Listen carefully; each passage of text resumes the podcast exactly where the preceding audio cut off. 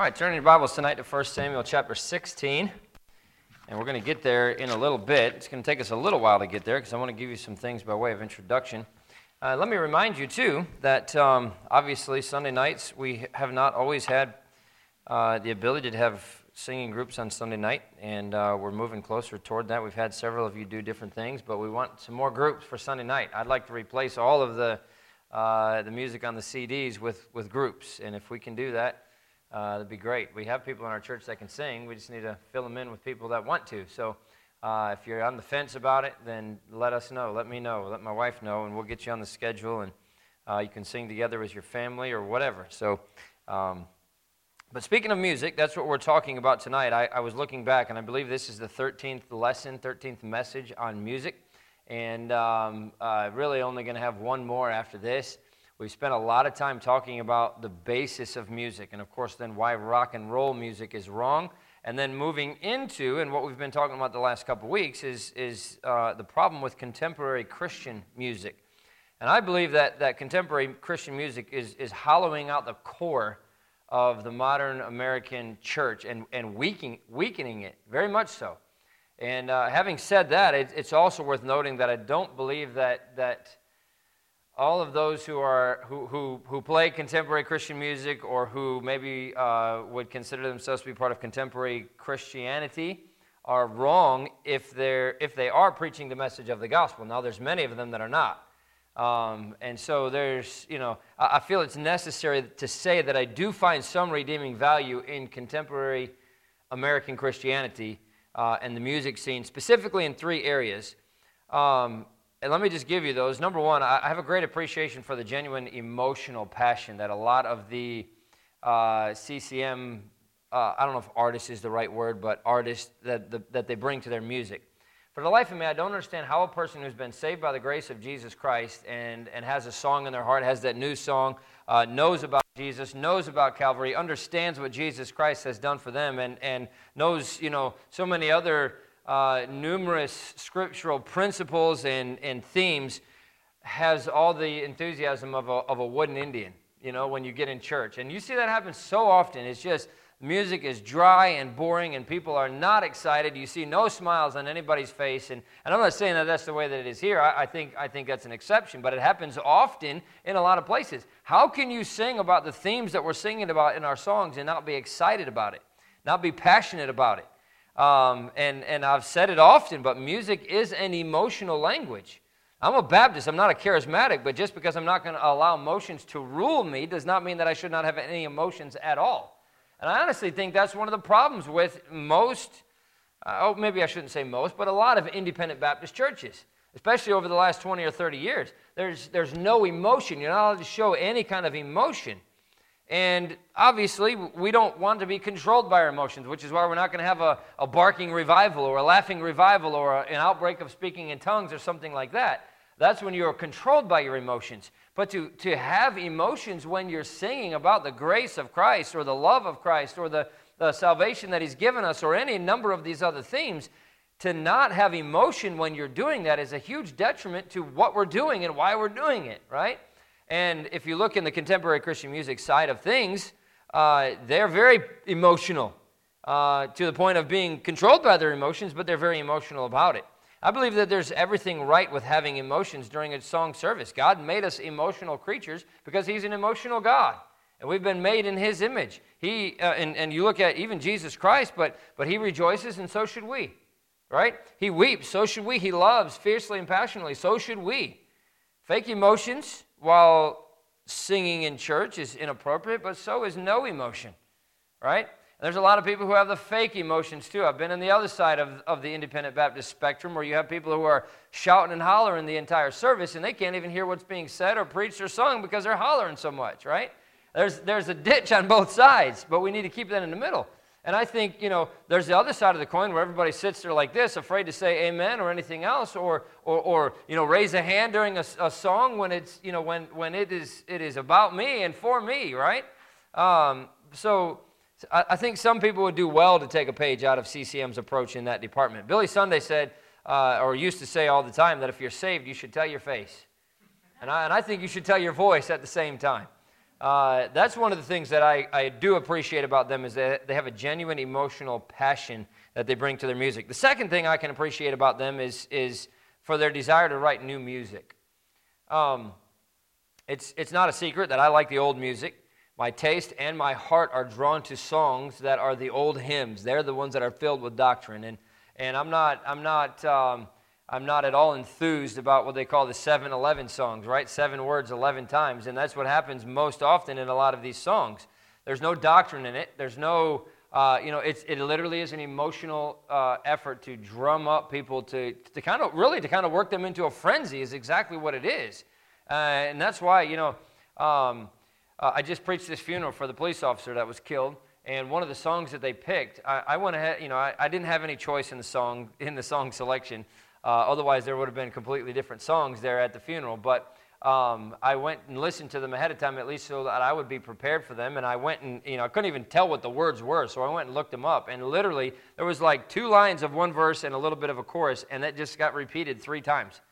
I mean, that's a rock song or whatever you want to call it, whatever kind of genre that song was, but that's exactly the way that a lot of these contemporary Christian music songs are written. So I'm not saying that I necessarily appreciate the songs that are being written, but I do appreciate the fact that they, are, are they have a desire to write new songs. Uh, but having said that, I am bound to admit that, that Scripture clearly encourages God's people to sing a new song, right? Uh, that phrase is repeated almost word for word nine times in the Bible sing a new song. Now, I've heard some on our side of the aisle say that new here means different. In other words, because uh, God's people should embrace a new kind of music after salvation, different than their old kind of music. And I'm not saying that that's wrong. I agree with that. Your music should change after you get saved. Uh, once you become a child of God's, the, the devil's music or music that sounds like the devil's music should not be part of your, uh, your, your playlist. But uh, I do think that, this, that, that that's not necessarily the proper interpretation of how the Bible is admonishing us scripturally in those passages. Revelation points out two times that new songs are sung in heaven constantly. And in, the, in that context, I mean, there's nobody in heaven that's getting saved and singing a different song than they were singing earlier in heaven, right? So if the Bible is saying sing a new song in heaven, then it's a new song. It's not just a different song. Um, new songs should be written for every generation, just like new, new sermons should be preached for every generation, right?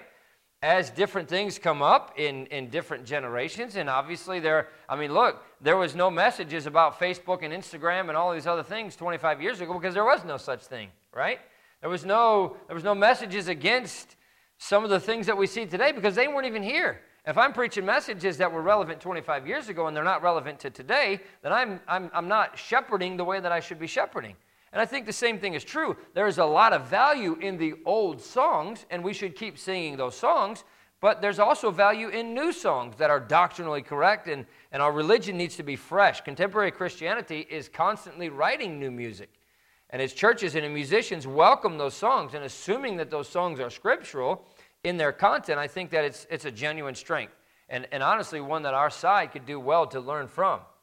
The third thing that I think that uh, contemporary Christian music carries with it, and probably the most important, important uh, thing that contemporary Christian music has, is that within its DNA, it has a strong emphasis on praising the Lord.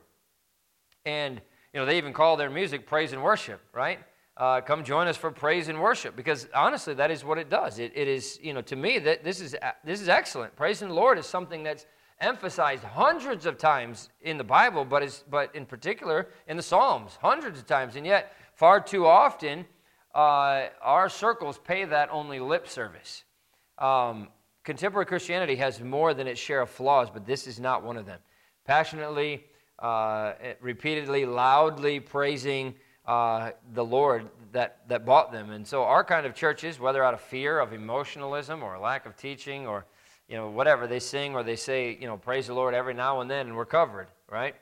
Uh, nothing could be further from the truth. Praising the Lord is not a phrase that you should recite occasionally. It's something that we should be constantly doing because we have a Lord to praise. And we're told constantly in the Bible to praise Him.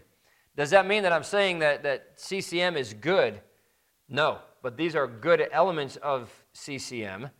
If there's any redeeming quality in it, um, but I think those things can be very easily and readily incorporated into traditional church music without swallowing the massive amounts of, of damaging philosophy and practice that, the, uh, that contemporary Christian music thrives on. Those would be things that we could add that would be good benefits for us in our churches. Now, we don't need the driving rock beat to, to passionately sing new music, right? Uh, I'm talking about passion. I'm talking about new music. We don't need the driving rock beat to do that. We don't need that music to praise the Lord. And neither do they. And I feel sorry for them that they think that that's what they have to have to be able to add those elements into it. We don't need that. A lot of American Christianity has swallowed the hook of the world system because that hook was covered in the lure of church growth. And what happens is they've bitten into that thing hook, line, and sinker, uh, and then they get puzzled when the devil yanks it further and further away from the Word of God and wonder why they're moving farther and farther away from true, genuine Christianity. Go ahead, swallow that hook, but you know, pat the traditional church on the head and sigh and say, I feel so sorry for you guys that, that you're so opposed to change.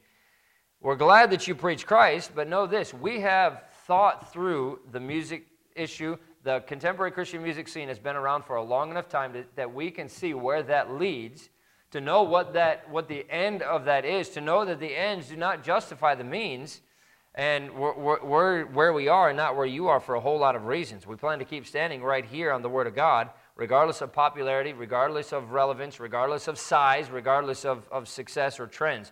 Our audience is not the world, it's Jesus Christ. He's the one that we're aiming to please. And whether anybody else is pleased or not, if Jesus Christ is pleased with our music, then I'm fine with that. And if Jesus Christ is not pleased with it, then it doesn't matter who else is pleased, then we should not be fine with that. When it comes to our stand against contemporary Christian music, I full well realize that we are in the minority. And I think it would be I don't think it would be intellectually honest for us to ignore the other side's supporting position in a debate or, or, or wave them off as not important. And so, what I want to look at tonight, because honestly, their, their arguments on their side are strong enough, at least to them, to drive thousands and thousands of people in that contemporary music, contemporary church, contemporary Christianity direction.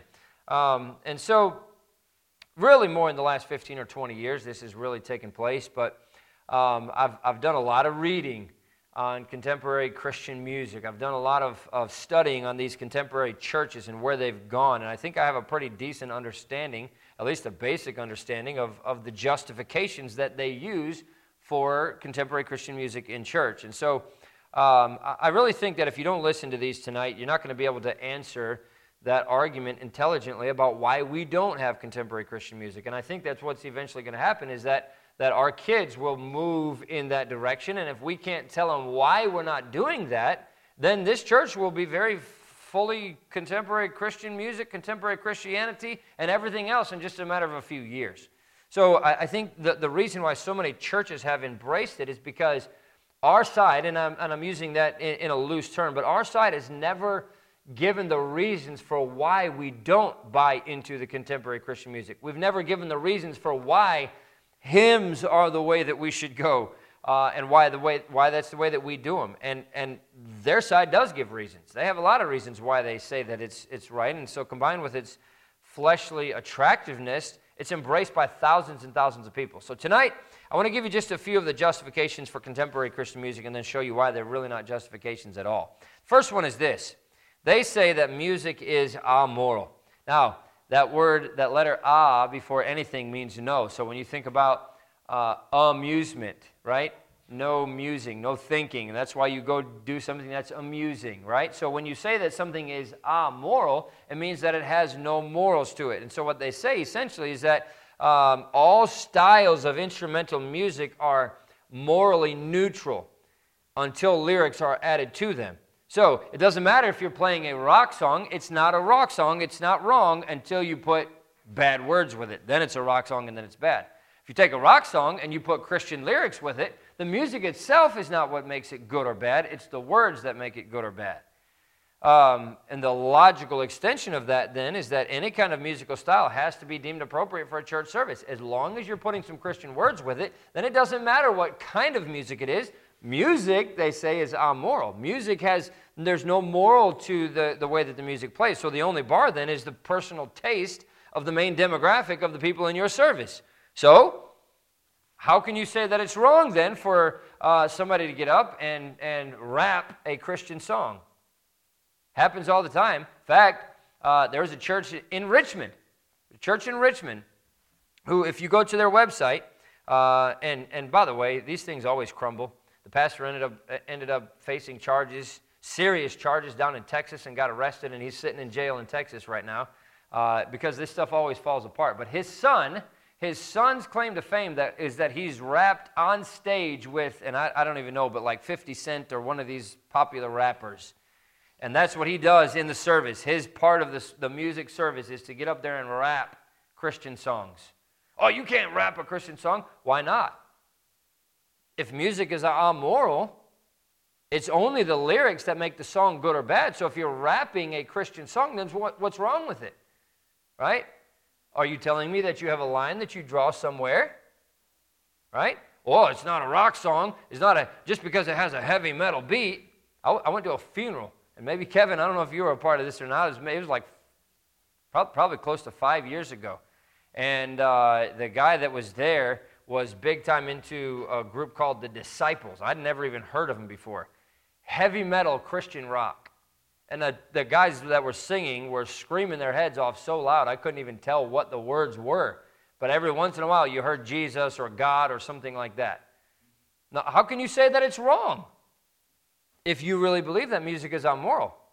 Well, there's nothing wrong with it. The, the words are Christian. It's not the music that makes it bad, it's the words that make it bad. So if you take any kind of music and put Christian lyrics with it, then it's okay. That's, that's, that's where that extension leads. Now, there's a lot of churches who would say, no, you can't rap a Christian song. No, you can't do death metal in church. But if you take that out to its full extension, then why not? If music is amoral and it's only the lyrics, then you have to accept any kind of music that's being played as long as it's got Christian lyrics with it. Music alone, apart from lyrics, is inherently emotional. It's how feelings sound. And we talked a lot about that, so I'm not going to take the time to do that. But Declaring music to be amoral ignores the educated judgment of music experts and serious thinkers going back thousands of years. And I'm not going to bore you with quotes, but you can go to Google and you can look up quotes from hundreds and even thousands of years ago by some of these uh, um, Confucius, and, and, and, honestly, even Confucius is one of the ones that, that I read a quote from. But uh, some of their quotes is that various musical styles have an inherent moral character. People have been saying that for hundreds and even thousands of years. In fact, the only historical reference prior to the rise of contemporary Christian music that says that music is amoral that I could find anywhere is one relatively obscure 19th century German philosopher who said that music was amoral. Everyone else said that music inherently has moral qualities to it. Um, in and of itself, it's not conclusive. It should give the, the CCM proponent pause. Somebody who is in favor of CCM should think, wow, if everybody for thousands of years has said that music is not amoral, then maybe I should rethink this. Essentially, the amorality of music is a justification largely invented whole cloth by the contemporary Christian music movement. They're not the only ones that have ever said that, but they're the ones that, that really have made it popular because they're trying to find a justification for why they can do rock music in church and put Christian words with it. They're the ones that invented that idea that music is amoral. And it's almost entirely new in human, human history, and that should bother anybody. But I've only ever found two books that have, that have been entire books that have defended contemporary Christian music. There's lots of parts of books that defend it, but two entire books. And one of them was written by a Presbyterian by the name of John Frame.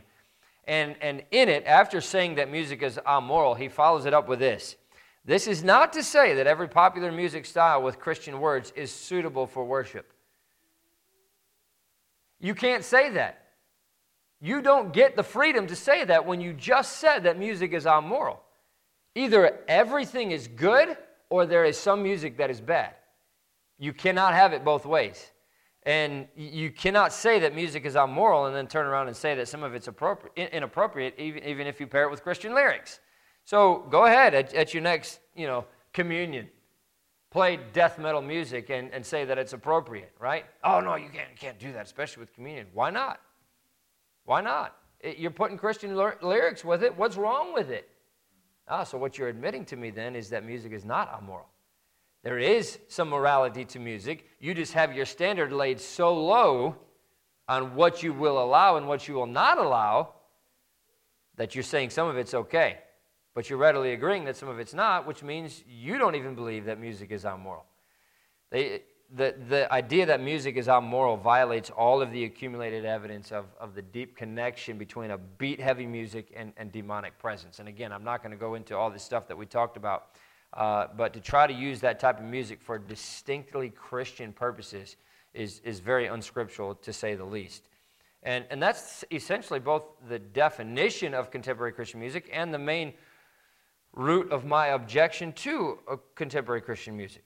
I've read too much, I've watched too much, I've seen too much. The connection is very blatant and it's very appalling between rock music and demonism, between rock music and the occult, between rock music and all of those other things that come along with it that the inventors and founders of rock music very readily admit to and then trying to put that same stuff with Christian music. Now, let me show you one passage here. You're in 1 Samuel chapter 16.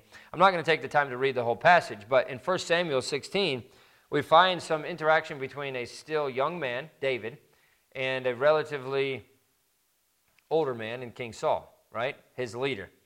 And Saul was, was in an agitated state, to say the least, because of demonic oppression. And he finds solace in the simple, flowing music of David's harp. And we see this in the last verse in that passage, verse 23. And it came to pass when the evil spirit from God was upon Saul that David took an harp and played with his hand. So Saul was refreshed and was well, and the evil spirit departed from him. What was present? A demon, right? The evil spirit. What drove it away? Instruments instrumental music played in a flowing manner. Right? There was no lyrics with it, it was the music itself. If, if all instrumental music is immoral, then how come a demon was forced to run away from instrumental music alone? And we see other passages that are like that in the Bible as well. I'm not going to continue on with that, but that's one of their justifications, and there is no justification in saying that music is immoral because very clearly it is not. And even most of them would agree that actually, in the end, it's not. Because you can't just play any and every style of music, put a Christian word to it, and say that it's okay. Even they have boundaries, which means that even they are admitting that music really is not immoral. The second justification, and these will be quicker, that they find is that CCM rescues church music from being dry, dull, and boring. Larry Norman, he was one of the early Christian rock pioneers. He's, he had a hit, Why Should the Devil Have All the Good Music, in 1972. And honestly, 1972 was very early into the contemporary Christian music movement. But get, get the words to this song. I want the people to know that he saved my soul, but I still like to listen to the radio. They say that rock and roll is wrong, give you one more chance. I said, I feel so good, I got to get up and dance. I know what's right and I know what's wrong. I don't confuse it while all I'm really trying to say is, why should the devil have all the good music? They say to cut my hair, they're driving me insane. I grew it out long to make room for my brain. But sometimes people don't understand what's a good boy doing in a rock and roll band. There's nothing wrong with playing blues licks. I've got a good reason. Tell me to my face, why should the devil have all the good music? Nothing wrong with what we play because Jesus is the rock and he rolled my blues away. I ain't knocking the hymns, just give me a song that has a beat. I ain't knocking the hymns, give me a song that moves my feet. That's where that started. He was one of the early pioneers of contemporary Christian rock, uh, contemporary Christian music, which essentially is contemporary Christian rock, whatever you want to call it. But, but, but Jesus is the rock, and he rolled my blues away. Do you know how, how blasphemous that is? How disrespectful that is to Jesus Christ? Right? Now, I'm the first one to admit that I've, I've been in a whole lot of boring church services, right? Uh, uh, and that's one of their justifications. Well, we're rescuing the church service from being dull and dry and boring. You know, and I, am not going to admit, however, that the cure that the cure for that is a driving rock beat added to the to the song, right? Uh, the cure for a boring church service is to develop a real and vital relationship with Jesus Christ you have a real relationship with Jesus Christ, you have people that are on fire for God, it's not going to be a dull, boring, dry church service. It'll be exciting. The people will be excited to sing. And, uh, it, you know, genuine scriptural content is only boring to people that are similar to the, the, those that Jesus described in Matthew chapter 13. You can turn over there if you want to, but verse 15 says this For this people's heart is waxed gross, and their ears are dull of hearing. Their eyes they have closed, lest at any time they should see with their eyes and hear with their ears and should understand with their heart and should be converted. I should heal them. See, the solution here is not to shake up the church service by turning it into the Christian equivalent of a nightclub. The solution is to build in God's people a genuine uh, hunger for God. You do that, and nothing scriptural is ever going to be boring again. So, a justification? Well, we're making the church service not dry and boring. Look, the church service won't be dry and boring if you're singing hymns, if those hymns are uh, sung out of hearts of praise by people who really have a genuine love for God. Here's number three, their third, uh, and turn over John chapter 8. We'll get there in a second. But a third justification that, that CCM proponents will say is that their music gets a lot of people saved. Their music gets a lot of people saved. They say that their kind of atmosphere is more comfortable for somebody that's lost, um, and, and that uh, after drawing him in that way, he's, it's, it's easier to lead him to Christ. We got him into this environment. It's a lot more comfortable for them. Now we can give them the message of the gospel and they'll actually accept it because this is, this is comfortable. They like this. My response to that is, is really is twofold. Number one, there's zero indication given in the New Testament that, that corporate music or church music is to be used as a way to reach the lost. Now, I'm not saying that a song cannot be sung that would get somebody that's not saved thinking about what Jesus Christ has done for them and accepting Jesus Christ as their Savior. But uh, there, there are two specific passages that indicate the purpose of music in the church service, and both, both of them say that it was given for edification. It was not, it's not given. Music is not sung in church to lead somebody to Jesus Christ. Music is there to edify the believers who are in that church service, right? Um, and number two, I, I'm not willing to, to concede, if you will, that contemporary Christian music types of churches actually do get more people saved.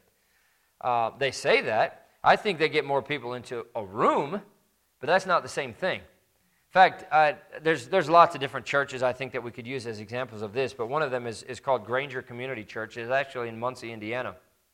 And I think it's very fair to say that that church typifies American Christianity, American contemporary Christianity, and its approach to how they do church.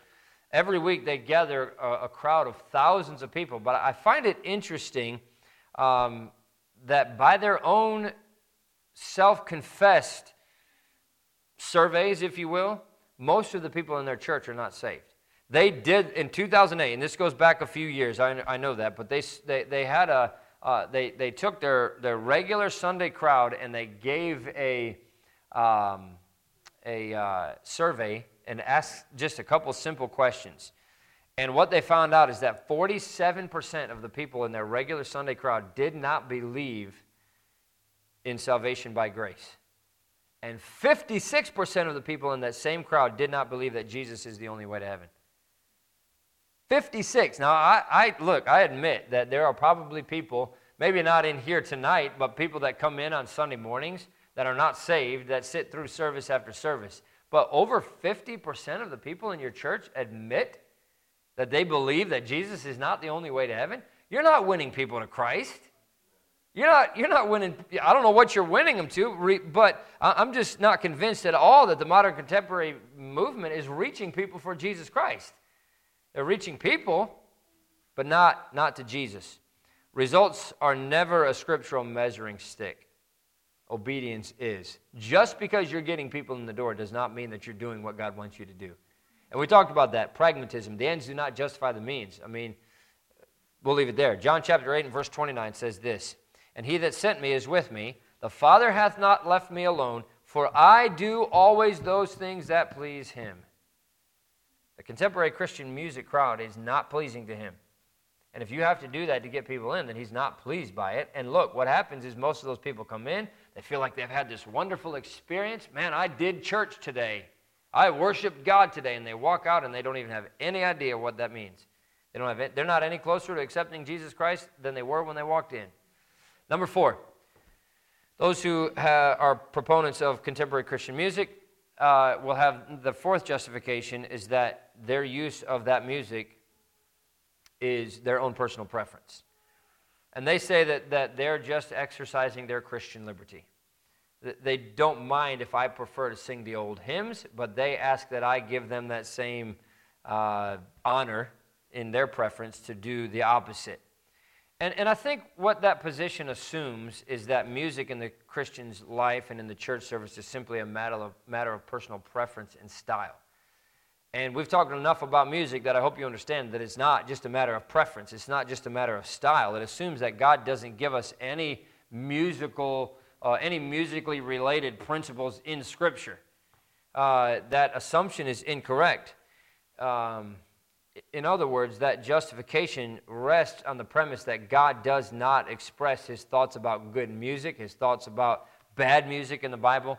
And that's just it's just a faulty premise. It's not just a preference. There are principles of music in the Bible. There's music that is good music and there's music that's not good music. Men and women have been using the, the concept of Christian liberty to shield their fleshly desires for thousands of years. Well, I can do that because I have the liberty in Christ to do that. Look, how many times does the Bible say, yes, we're under grace, but we shouldn't use grace as an excuse to sin? We shouldn't use grace as an excuse to go do the things that we that make our flesh happy just because we can do them and we're still covered under grace, right? Uh, Galatians chapter 5 and verse 13 says, For brethren, ye have been called unto liberty, only use not liberty for an occasion to the flesh, but by love serve one another. Just because you label your choice in that way, in no way removes me from the responsibility to express biblical, re, biblical truth regarding your inept justification. And that's exactly what it is. You can call and, and, and uh, claim personal liberty all you want to, but personal liberty cannot violate biblical principles, and that's exactly what that music is doing. Number five. Contemporary Christian music, they say, is just a new method, and all methods were new at some point, right? Well, hey, you know, fundamentalist Bible thumper man, you're using uh, microphones in your church, aren't you? They didn't used to use microphones 100 years ago. Or you're using electricity, right? They didn't used to use electricity in the church. Everything was new at some point, all right? And I agree with them. It is. It is. But that, that, that position tries to paint the conservative Christian, if you will, as, as hypocritical in using things in a church that were once contemporary themselves. Uh, and I do agree, but a, but a PA system is just increasing the volume right? It's, it does not change the fabric of the church service. Same thing with electricity. They, they simply let you see what you used to need candles to see. So they don't change the character of the church service, let alone the underlying philosophical approach of the church entirely. And, and that's why CCM is entirely different, and that argument doesn't hold water. It's not just a new method, it dramatically alters the philosophy and the practice of the the entire church service and, and really of the entire church. not being hypocritical, but you're comparing apples to elephants. I mean, they're two completely different things to say that, well, everything that you use now was new at some point, right? I mean, those are two totally different things to try to compare to. CCM is not just a physical addition to church buildings uh, that we have in a service, it's a worldly change to the character of the church service itself. Last one, and we'll be done very soon the sixth reason that they use, or the sixth thing that they use as a justification, is that they point to the Bible and they say that the instruments that they, they use are nowhere forbidden in Scripture. Uh, and they're correct, they're not. Scripture mentions in a positive sense stringed instruments, right? Mentions in a positive sense brass and wood and percussion instruments being used in God's service which changes nothing. The problem that I and so many other conservative Christians have with CCM is not the instruments themselves, it's the way that those instruments are being played in that church service. You know, eh, obviously we have, we have the piano. Wednesday night we have a guitar, but it's not, it's not, a, uh, it's not played in a rock style, right? We'll have other instruments that we add as people get better at what they're practicing, especially some of the younger kids, right? We're going to add those into the service nothing wrong with the, with the instruments themselves, but something could be wrong with the way that they're being played. So we got to make sure that they're being played in a way that is honoring and pleasing to the Lord. To me, scriptural teaching is clear. An, an overemphasis on rhythm in music produces bad effects in both the musician and the person that's listening to that music. In other words, it's not the instruments themselves that, that uh, uh, you know, CCM sees as wrong eh, or, or not wrong, and I agree with them. The instruments themselves are not wrong. It's, it's the way that they're being played that's wrong. And so I think it's worth repeating that, that um, true brethren in churches that have contemporary Christian music are not evil. They're not the enemies of the cross of Christ if they truly are preaching the message of the gospel. Um, but they are, many of them, measuring their success on growth in the church. And because the church is growing, then we must be doing something that's pleasing to God. And that's not, that's not necessarily the case because sincerity and growth aren't the same measurement. Um, obedience to the precepts and the principles of Scripture is the measurement. Their approach to church is, is really it's short-sighted, it's illogical, it's, it's untested, it's scripturally ignorant, and honestly, as I've said several times, it's dangerous. It's very dangerous. And that's why in our church, we firmly reject contemporary Christian music. You start moving down that road and you start getting further and further away from Scripture. And it's like I mentioned, when you, when you buy into that thing hook, line, and sinker, and the devil starts pulling it further and further away from the Word of God, you have to follow it or you get ripped to shreds, right? And obviously, they're not willing to do that because now that would mean less numbers and everything else. And so they just follow that hook wherever it leads, and the devil's pulling them further and further away from true Christianity, farther and farther away from true Scripture. And the next thing you know, they end up churches like, uh, uh, you know, uh, what's the name of the church? Bill, um, can't think of it now. Uh, Purpose Driven Life. Is it Bill? Rick Warren. Rick Warren. And churches like Bill Hybels, that's who I was thinking of. Churches like uh, Elevation and churches like uh, this Hillsong. there's a whole, I, I, haven't seen it, but I've seen a little advertisement for um, I forget what network, some, some popular A&E or one of these other ones is doing a big series on the downfall of Hillsong. I mean, that, that's pretty sad when, when you know, uh, worldly, God-hating networks are, are writing uh, documentaries about the downfall of Hillsong, right? And, and what led to the downfall and all that other stuff. But that's where it always leads. That's where it always leads. Well, look, God's blessing them. They're, they got crowds coming out of everywhere. I mean, people are coming by the thousands to hear the message of the gospel. Number one, they're not preaching the gospel. But number two, it is always going to come crumbling down at some point. It cannot last when you move down that road. It will always come crumbling down. And that's why we are determining here in our church that we're going to stay true to the principles of the Word of God. We're going to stick with the old hymns that teach the doctrines and preach the doctrines and, and uh, uh, you know, uh, help us to understand the, the doctrines of the faith that we've always stood upon. And we're not going to get away from that. Is it wrong to have a new song? No.